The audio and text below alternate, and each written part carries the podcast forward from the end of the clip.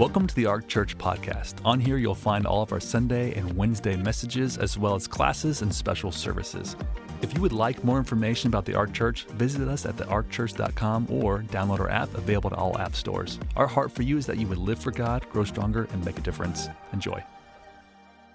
Between my freshman and sophomore year of college, I, I didn't want to go back home to my home in Greensboro, North Carolina. I was at college at Appalachian State up in the up in Boone, North Carolina. And um, it, was, it was between those years. And if I went home, I was going to have to work at the K&W cafeteria. And the idea of wearing a hairnet and uh, asking people serve you just didn't work well for me. And so a guy came by my dorm room just like a week before I left, was supposed to leave and go back home. He said, Hey, he said, Would you like to travel to some really exotic places and make a lot of money? I'm like, I'm in. And uh, he taught me into going out and selling books door to door for the entire summer for a company called Southwestern Book Company. And anybody, anybody sell for them? We usually have one or two that are willing to admit it. It was, it was a good, it was actually it was a very good job, very difficult job. And for a whole week, they trained us about selling door to door and learning the, the techniques and all the things about selling door to door. And they kept telling us at the end of the week that Mort Utley was coming. And we didn't know who Mort Utley was. We're 18, 19 years old. We didn't know Mort Utley. Who's Mort Utley? They kept saying, oh, Mort Utley's coming. They pumped this guy up so much by the time Mort Utley showed up, we were just like screaming our heads off. And we're like, who is he? And he, he came out, and uh, when I first saw him, I thought, wow, he's kind of an old dude.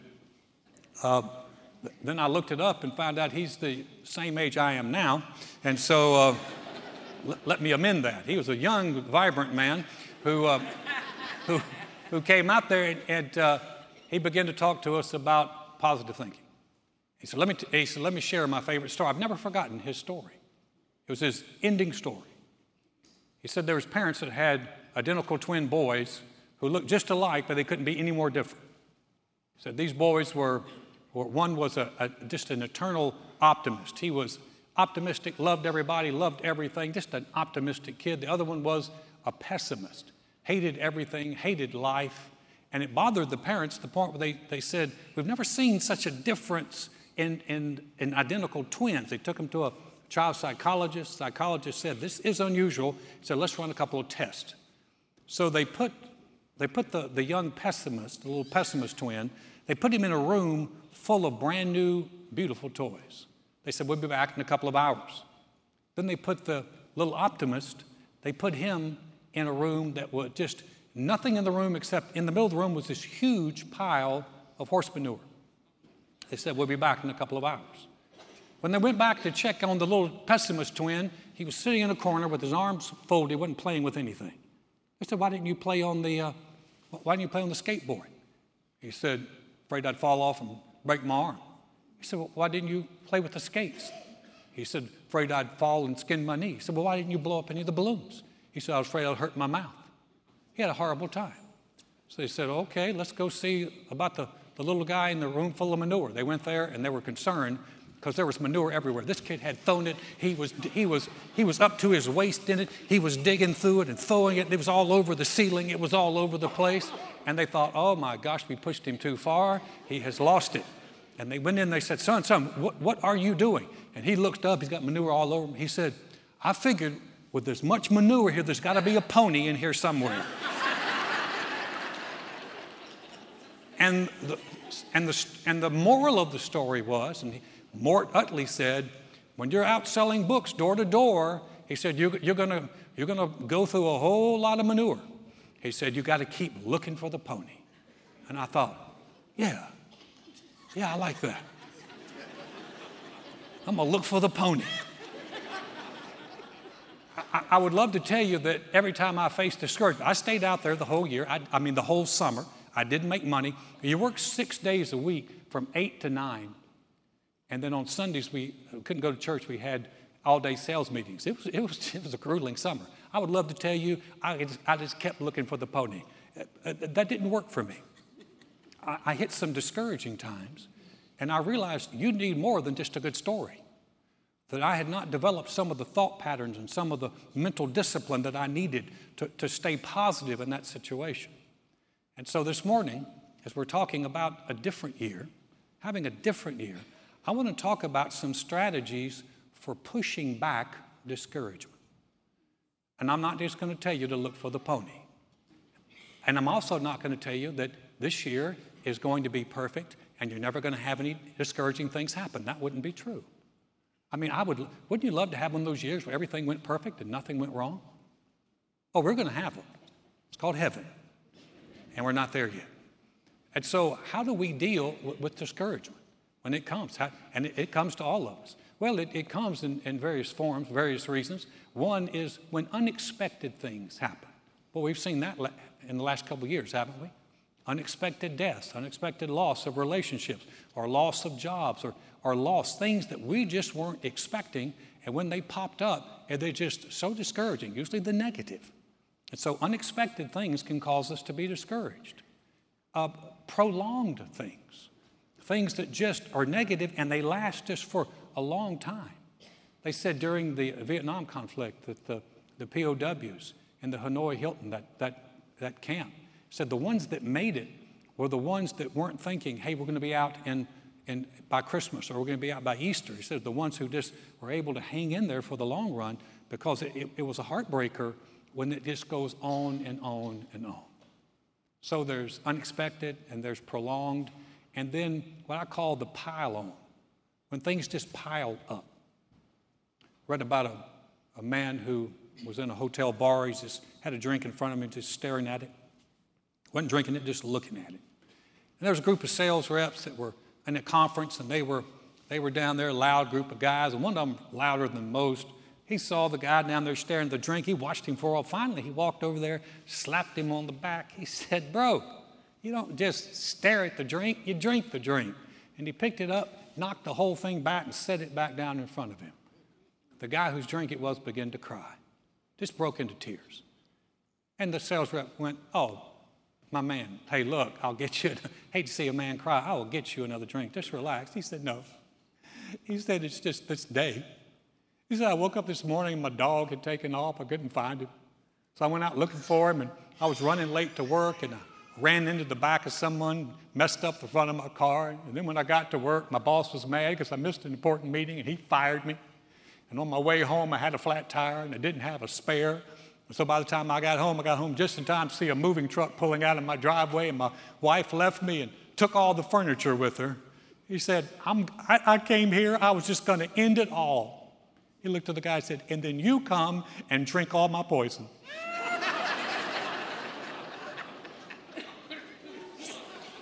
so there's, there's pile on and there's unexpected. And, but you know, you, you know those times when things just, it's like, it, they're not big, but it's one thing after another. And, and, and they get discouraging. And so, how do we deal with discouragement? Well, here, here's some ways that people do. Some people just wait it out. And, and I think there's, there's a value in that. They don't quit, they don't throw in the towel, they just kind of wait it out, wait for the situation to change, wait for things to turn around. That's good. That's good. It's not proactive, though. It, it still is being dictated to by the circumstances instead of doing something proactively. So waiting it out is certainly better than quitting, but th- there are better ways. Some people talk it out. They, they, they talk with with, with people and they say, hey, here's the situation. And I, I think there's some value in that, getting perspective, as long as you move towards an answer. We had a friend that went through a very traumatic time, and uh, they, they really were going through a, a, difficult, dark season, very discouraged. And they talked with the counselor, and initially the counselor helped them, gave them perspective, talked them off the ledge. And I, I'm, I'm very grateful for good Christian counselors who can do that. But after a while, this individual said that they kept just repeating the problem over and over and over. And they said, I felt like I was giving life to the darkness. And so they, they stopped that because it's repeating. Now, parents, let me just give you a parenting tip real quick. You need to allow your kids an opportunity to talk out what's discouraging to them. Sometimes parents are afraid to hear what's bothering their kids, especially as they get older. And so you need to give them an opportunity to at least talk that out with you. See, you'd rather have them talk it out with you than talk it out with somebody else. Right. And so you have an opportunity then to add perspective to it and, and step in and, and bring something that can help them and be a good solution. That's what parenting is all about. If they didn't, if you couldn't do that, they wouldn't need parents. They need your input. So let them talk. Don't be afraid of that. Let them talk, let them finish, and then begin to help them get on a solution. So you can you can wait it out, you can talk it out, you can drown it out. Now this is where it can get a little dicey. You can drown it out by maybe pouring yourself into your job or into your hobby. Not so bad unless you get way out of balance. But then on the other side, you see people that pour themselves into alcohol abuse or drug abuse, or they just get some lost in some escapism and they never deal with reality. And so again, that's not a good that's not a good strategy for dealing with discouragement. But aren't you glad if you're a child of God, you've got kingdom strategies that you can do? And the beautiful kingdom strategy is one, you are not facing discouragement alone. If you have a relationship with the Lord, if you belong to Him, then the Bible says you are a citizen of the kingdom of God and you're members of God's own family. So you got you got family, you've got rights, and that's good, but then you need something where you can push back on the discouragement. How do you begin to push it back? And here's one of the, David, who was who dealt with a lot of discouraging things. David learned to push back, and here's a great verse we see in the, in the Psalms. David is talking. He says, why are you cast down, O my soul?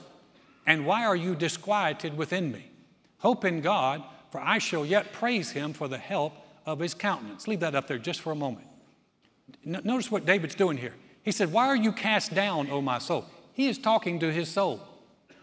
He said, Alan, isn't it, isn't it wrong to talk to yourself? Mm. If you're, no, it, it assures you that someone is listening, but but if, if, you're, if you're saying the right things to yourself. David said, Why are you cast down, O my soul? Why are you disquieted? Hope in God. Okay, for I shall yet praise him for the help of his countenance. They did some studies on, on people who talk to themselves. And they found that people who talk to themselves, they said it's actually smart. They took two groups, focus groups. They put, they put one, they said, you have to, they took them to a, a grocery store they'd never been in before.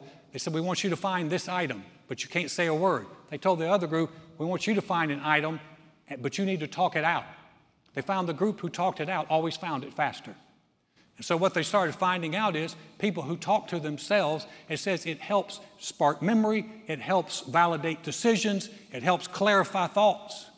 You say, Well, that works in the grocery store. You know, the Navy SEALs are doing it also.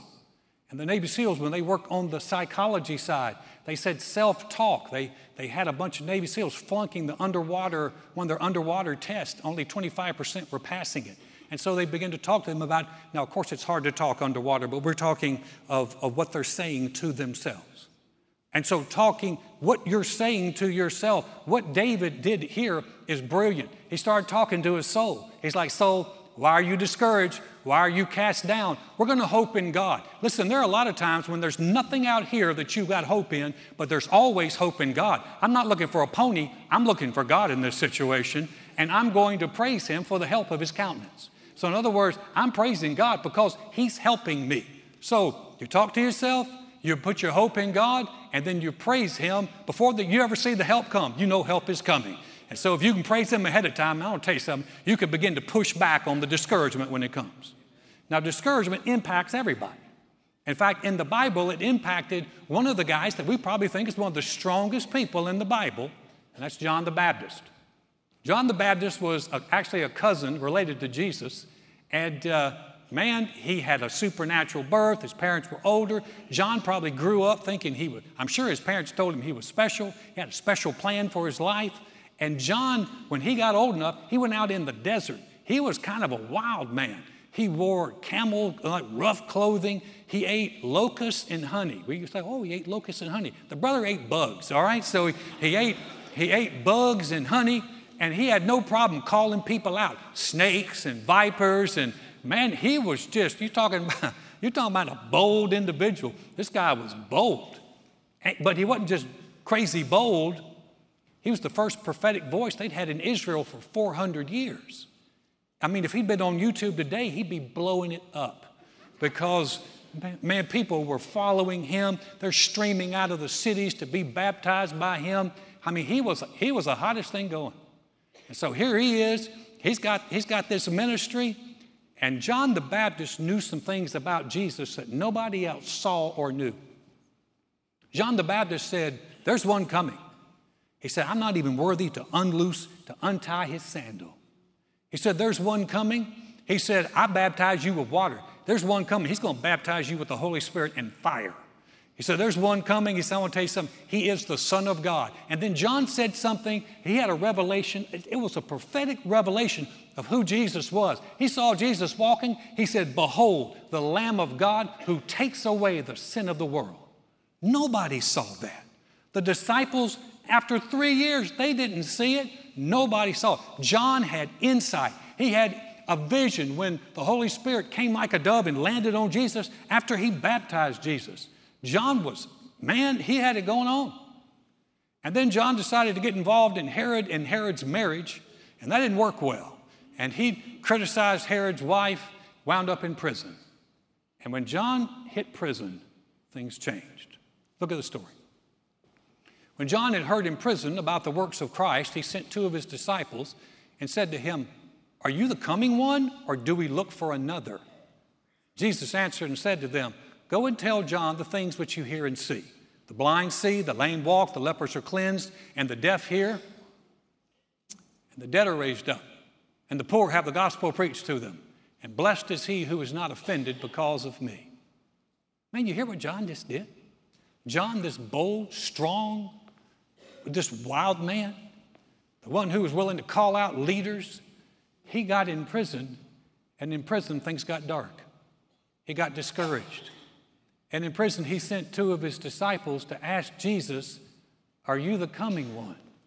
What? This was the guy that had a, a revelation that Jesus was the Son of God, the Messiah, the Lamb of God. And now he's asking him, are you the coming one, or do we look for somebody else? And what we see in John, and Jesus referenced it, is in prison, in the dark, when things go negative, John got offended. He got offended, and he really, in, in a sense, he disconnected from the Lord. He just got offended at him. And, you know, maybe the Lord wasn't getting him out quick enough.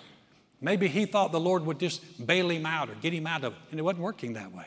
And it bothered John. And John in prison, when things got dark, John got discouraged. Well, when I got to Jesus, I love how Jesus handled it because he handled it so well. I mean, Jesus, when they, when they came and asked him that question, it didn't say Jesus rolled his eyes and went, Oh, dear Lord. John, come on, John. What's it? He didn't, he didn't criticize him, he didn't rebuke him. In fact, he said kind things about John. Jesus still believed in John, even though John was discouraged. But then he reminded John of the truth. He said, You go back and tell John what you hear and see. He said, You, you tell him that the, that the blind are seeing, and the lame are walking, and the deaf are hearing. You tell him that the, that the dead are being raised up. There's some good things going on. And you think, Yeah, go tell him about the miracles. But that's really not what Jesus was doing. Jesus was reminding John of what the prophetic scriptures had said about Jesus.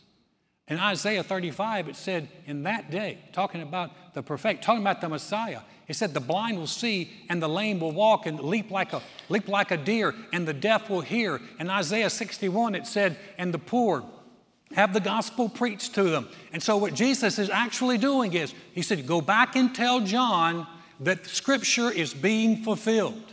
This is a fulfilling of scripture. And then he said this, he said, and tell John, remind John that blessed is the one who's not offended because of me. Blessed is the one who doesn't get upset because things aren't going well and get upset with Jesus. He said, Blessed are those ones. What does that tell us? Well, there's some strategies that we can use to push back on discouragement. You say, I know what it is, Alan. I'm going to look for the pony. Well, that's good. Look for the pony. But I got some other ones. I think they're even stronger than looking for the pony. Here's the first thing, though you have to understand how discouragement works and what the end game is. You see, when you get discouraged, the, the problem is in the dark, nothing looks good. Everything looks wrong. It pulls strength out of you. They did a, they did a study. Again, psychologists are always looking, and they're working with performance industries. Well, the military is a performance industry and they're looking for how they can improve performance. And so they begin to manipulate this, this group. They had a group that was doing special training. And they told them, he said, now we're going to we're gonna, we're gonna work four groups here. And they told the groups that they were going to, they told the first group, you're going to go on a 40 kilometer fast march through the desert, full battle gear, full packs. Now, that's how far they were actually going to go. That was the actual distance. They'd done it once before. So you're going to do 40 kilometers. Now, that's about 25 miles, fast march through the desert. They told the second group, you're going to go 30 kilometers and fast march. They told the third group, they divided them, they told the third group, they didn't even tell them how far. They just said, You're going to go on a march. Didn't tell them anything. They told the last group, you're going to do 60 kilometers. It's about six, that's about 37 miles. So then they timed them to see how the groups performed. What's interesting is the group that was told they were going 40 finished first. The group that was told they were going 30, they finished second. The group that finished third was the group that didn't know how far they were marching. And by far, the group that failed the test more than anyone was the group that was told they were going 60 kilometers. I said, Well, what happened there? I said, They found out that in that group, 60 kilometers, it was too much for them. They could not, they, it, it was too hard for them. They didn't believe. They said a third of that group dropped out after 10 kilometers. Why? They, they did 10 kilometers before breakfast. They dropped out because they, they got discouraged. They didn't think they could do it. And when you don't think you can do it, you start, it starts to shut everything down. That's what discouragement does. It, it looks out at, at things and goes, I can't do this. I can't make this. I'm not going to come through this. You have to understand that the end game of discouragement is to get you to disconnect from the Lord. I didn't say you wouldn't be saved. I just said you make a disconnect. And you get offended because things aren't working well or things didn't go the way they should. People break away from the Lord. You say, uh, Is that true, Alan? Well, I've watched it happen the last two years 2020, 2021. Things happen unexpected, loss, problems, prolonged. And so many people, not you, but so many people dropped out. Dropped out of church. They disconnected from the Lord. They disconnected, and it's it, it, what happened? It wore them down. Discouragement will wear them down. So, if you understand what discouragement does and understand the end result, then you can push back against it. Here's one of the ways you push back we need positive input. We need positive input, especially when you're dealing with negative. You need an inflow of something positive. In Hebrews, the, the second chapter, He's writing to the people that were undergoing some hard times. He said, Therefore, we must give the more earnest heed. Now, in other words, pay attention to the things we have heard, lest we drift away. Lest we drift away. Listen, we're not, we're not living in a vacuum here, guys. We're not living in church. Have you ever noticed you come to church sometimes you don't feel real good? You come to church and you sing a few songs, you're like, oh, yeah, starting to feel good. You, you hear a message, hopefully, and you and you you leave thinking, okay, all right, that's good. But how many of you know how you leave church? It's not necessarily how it feels on, on Monday morning. Because Monday morning, Monday morning is when reality hits. And we have to understand that we're living in a situation where there's just a lot of negative current going on. Have you ever, you know, do y'all work in perfect environments? You know what I'm talking about. The negative cell Everything negative sales. There's negatives going on. It's a negative current. You need something to be able to. It said the Bible said if we don't pay attention to what we've heard, we can drift away. You ever been to the beach?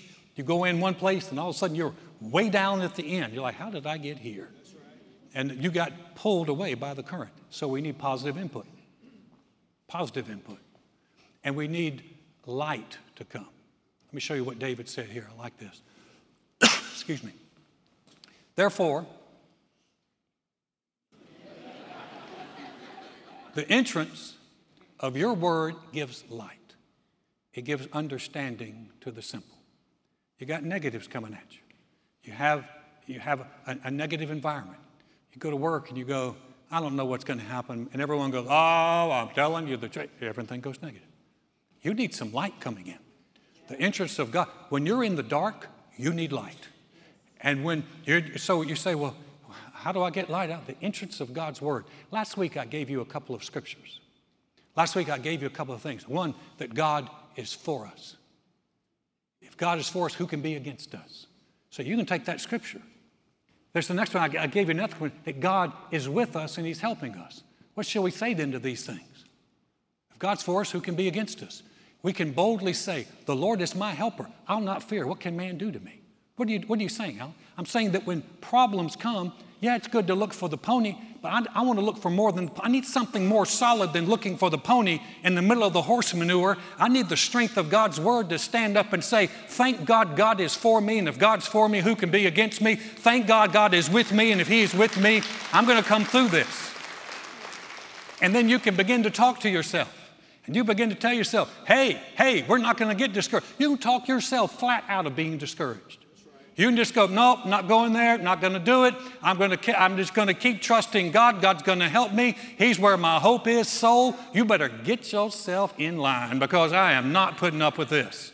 And you can begin to talk. You say, well, that sounds unusual. It beats being discouraged. And here's another, here's another thing, too. You say, well, Alan, you know, I, I, that's all well and good, but right now everything's going perfect in my life and I'm not discouraged. Good. This is even a better time to start doing what I'm talking about. Because if you begin to do this in the light, it becomes easier to do it in the dark.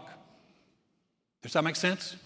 If you'll do it when things are okay, then when things get dark, you've been used to saying, No, God's for me, and if God's for me, nobody can be against. No, God is with me and He's helping me, and if God's helping me, we're going to come through. You get used to saying that. Then when the discouragement comes, you got something to push with.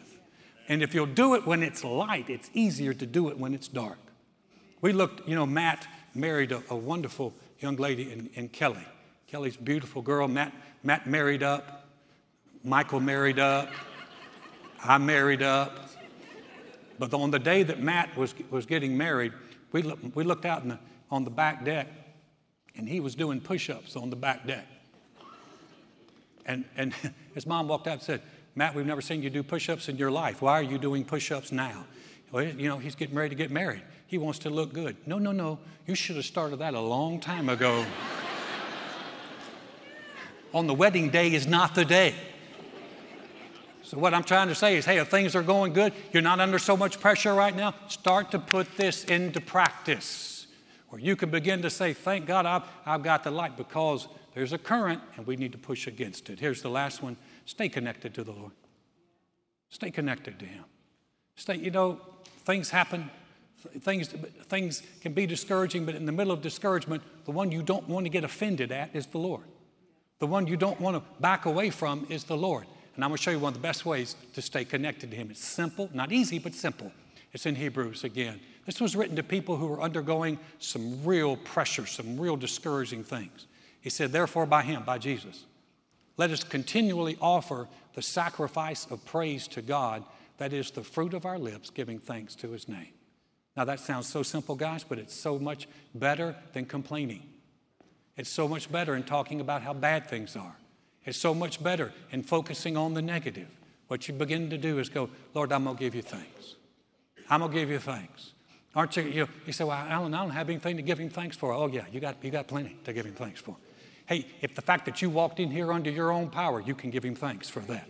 The fact that you can take a good deep breath, you can give him thanks for that. The fact that you survived 20 and 21, you can give him thanks for that. You, we've got things we can thank God for.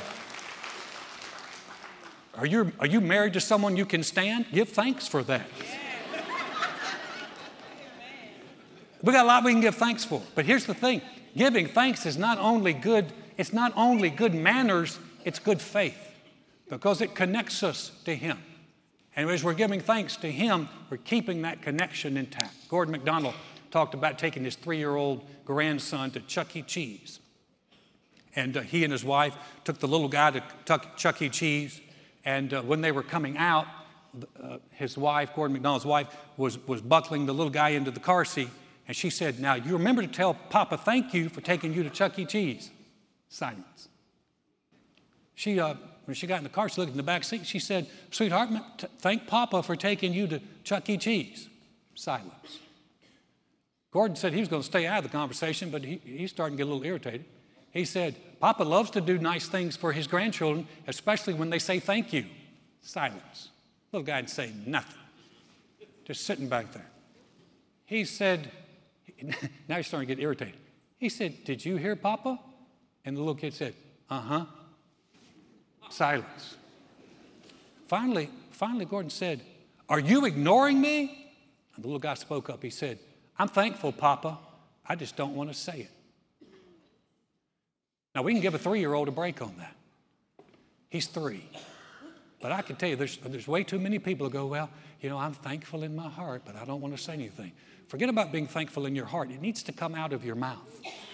And when, you, when it comes out of your mouth, that's, that's, a, that's a powerful thing. You said, Well, Alan, I'm not an expressive person. I didn't say you had to become talkative and bubbly. I just said you need to be expressive. You need to be able to say, Thank you, Lord, you've been good. Thank you, Lord, you're on my side. Thank you, Lord, you're helping me. Thank you, Lord, I don't have to be discouraged. Thank you, Lord, I can do this. I'll say, well, when do I do that, Alan? Well, not in the middle of your cubicle when you're supposed to be working, but you can say it on the way to work. You can say it on your way back home. You can say it before you go to bed. You can always give thanks. And when you do, you stay connected to the one who can help push you through discouragement. Listen, discouragement may come this year, but it does not have to dominate you. We're going to come through this. We got something more than a pony to push back with. Look for the pony, but look for God right in the middle of it. Would you bow your heads with me for a moment? If you came this morning and you said, Alan, I don't, I don't know if I have a relationship with the Lord. I don't know that I've ever made him the Lord of my life, but I want to know this. I, I want to be sure. Or maybe you're, you, you had done that at one time and you realize, man, I, have got, I've gotten away from God and uh, I don't want to be there. Maybe you came to church this morning or you're watching online today realizing, I, I, I want things to be right with God. I don't, I, I don't want to stay this way. I want to change. Well, thank God you can, He can do that. And He can make such a, a difference in your life. We're going to say a prayer. It's a simple prayer, but it's a powerful prayer. And you can pray this prayer with us. If you're, if you're sitting here, we, we can, we're going to pray it together out loud. If you're watching online, you can, if you're by yourself, pray it out loud with us. If you're, if you're with other people, pray it quietly, but pray this prayer. We're going to pray it as a church family, but I'm going to ask you one thing first. If that's you I'm talking to, and you're saying this morning, Alan, that's me, that's me. I know that's me. I know I need a relationship with the Lord. I'm not sure and I want to be sure. That's me. Alan, would you pray for me? Would you slip your hand up real quick? Just, just shoot it up across this auditorium. Thank you. Thanks. Thanks. Anyone else? Say, Alan, that's me. Would you pray for me? Thank you. Thank you, guys. You put your hands down. We're going to pray. Now, maybe you thought, oh, I don't know. I didn't want to lift my hand. Maybe he's going to call us to the front. No, I'm not, not going to call you to the front. Right there in your seat. But this is a prayer for you, and you can pray this prayer. We're going to pray with you as a church family. You pray it out loud. We pray it out loud. If you're watching online, pray it, pray it out loud if you're by yourself. This is good. It's something so good to, to express. Say, Dear God, I know mankind needs a Savior. I know I can't save myself. Jesus, I believe you're the Son of God. I believe you died on the cross for my sins. And God raised you from the dead. Right now, I confess you as my Lord, as my Savior, as the one who forgives me and restores me. Thank you, Jesus. My past is forgiven. I have a relationship with you. I'm a new creation in Christ because I've said yes to you. Heads are still bowed and eyes are closed. Father, thank you for those that prayed that prayer. Thank you, Father, for those who've stepped out of darkness into your marvelous light. And for those who've come back home, we rejoice. Heaven rejoices, and we rejoice with them. And Father, for the rest of us, thank you that you've given us strategies, tools, things we can use that are stronger than the darkness that tries to overwhelm us. Thank you for your goodness. Thank you for your strength. Thank you that this can be a different year. We give you all the praise. In Jesus' name, amen. Amen. We hope this message has blessed you. We have services every single Sunday at 9 and 10:30 and Wednesday nights at 7. We'd love to see you here. Have a great week.